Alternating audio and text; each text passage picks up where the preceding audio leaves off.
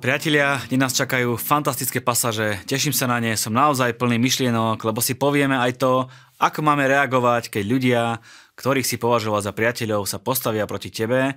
Ďalej si povieme, ako Boh vidí tínejdžerov a ako sa na nich pozerá. A zoberieme si príkladu 12-ročného Ježiša a zo 4. Možišovej knihy si poukážeme, že naša modlitba a komunikácia s Bohom by mala byť obojstranná alebo dvojstranná.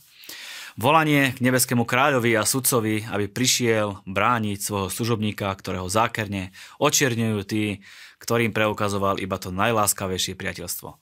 Je to proste tak. Život prináša rôzne situácie a sú aj také, ako opisuje Dávid. Keď oni boli chorí, ja som sa odel vrecovinou, koril pôstom. Kiež by sa mi modlitba za nich vrátila späť. Ako k priateľovi, ako k bratovi som sa správal k ním, zármutok ma zohol, ako by som oplakával svoju vlastnú mať.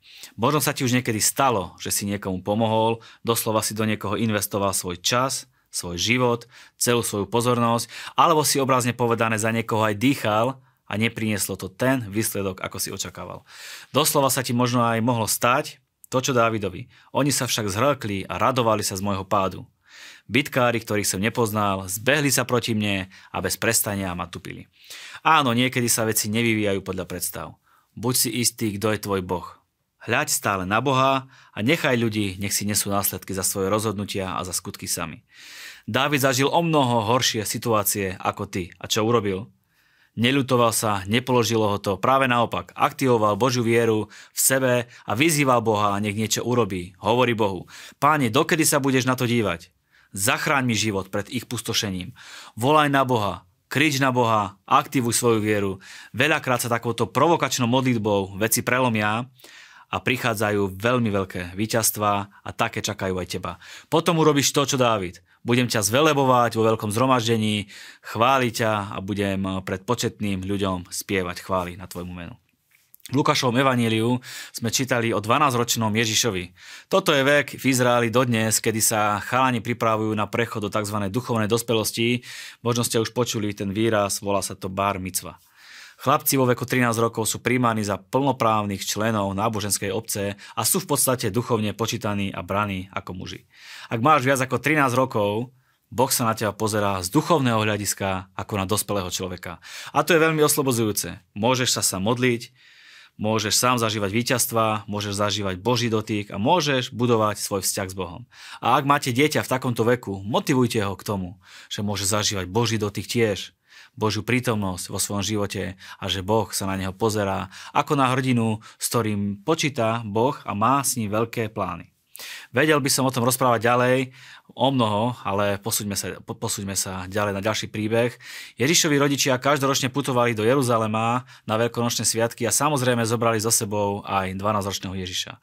Trošku ten príbeh skrátim. Rodičia si mysleli, že Ježiš odišiel v sprievode kamarátov a zástupu domov. Keď prišli e, na to, že není doma, išli ho naspäť do Jeruzalema hľadať. Ak si zažili situácie, keď sa niekto stratil, viete, čo asi prežívali. Po troch dňoch ho našli v chráme, ako sedí medzi učiteľmi, počúva ich a vypituje sa. Všetci, čo ho počúvali, boli ohromení jeho rozumnosťou a odpovediami. Keď ho zbadali, strpli od úžasu a jeho matka mu povedala, dieťa moje, čo si nám to urobilo? Pozri, tvoj otec a ja sme ťa s úzkosťou hľadali. On im odpovedal, ako to, že ste ma hľadali? Či ste nevedeli, že sa mám zaoberať tým, čo patrí môjmu otcovi? Pár bodov k tomu. Múdrosť do nášho života prichádza z počúvania. Počúvaj múdrych a úspešných ľudí. Je tu cesta, ako sa naučíš niečo nové, posunieš sa dopredu a budeš napredovať a dovoliš myšlienkám, aby ťa formovali, tvarovali a posúvali. Viete, keď rozprávame, ukazujeme tým to, čo už vieme. Ale keď počúvame, učíme sa niečo nové. Aké jednoduché.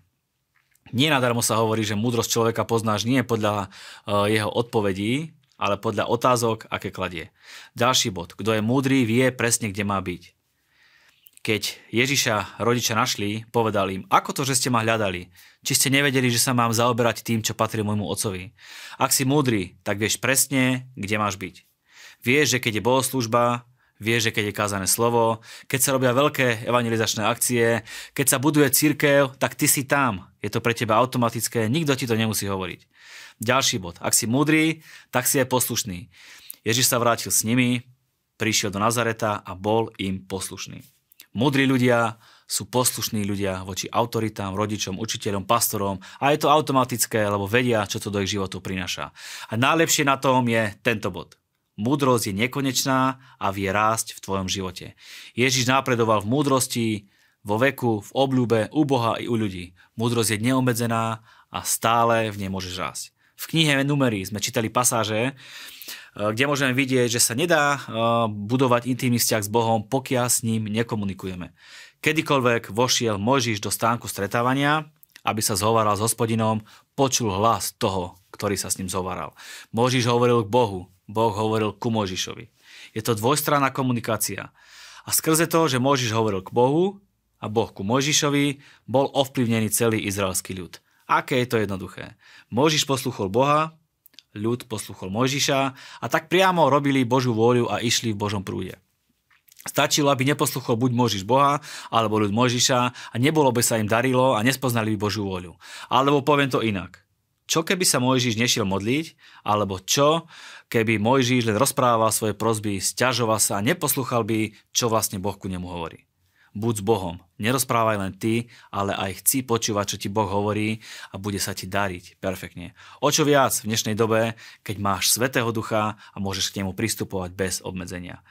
Ak ťa zradia tvoji najbližší, stále máš Boha a máš vlastne všetko, čo potrebuješ.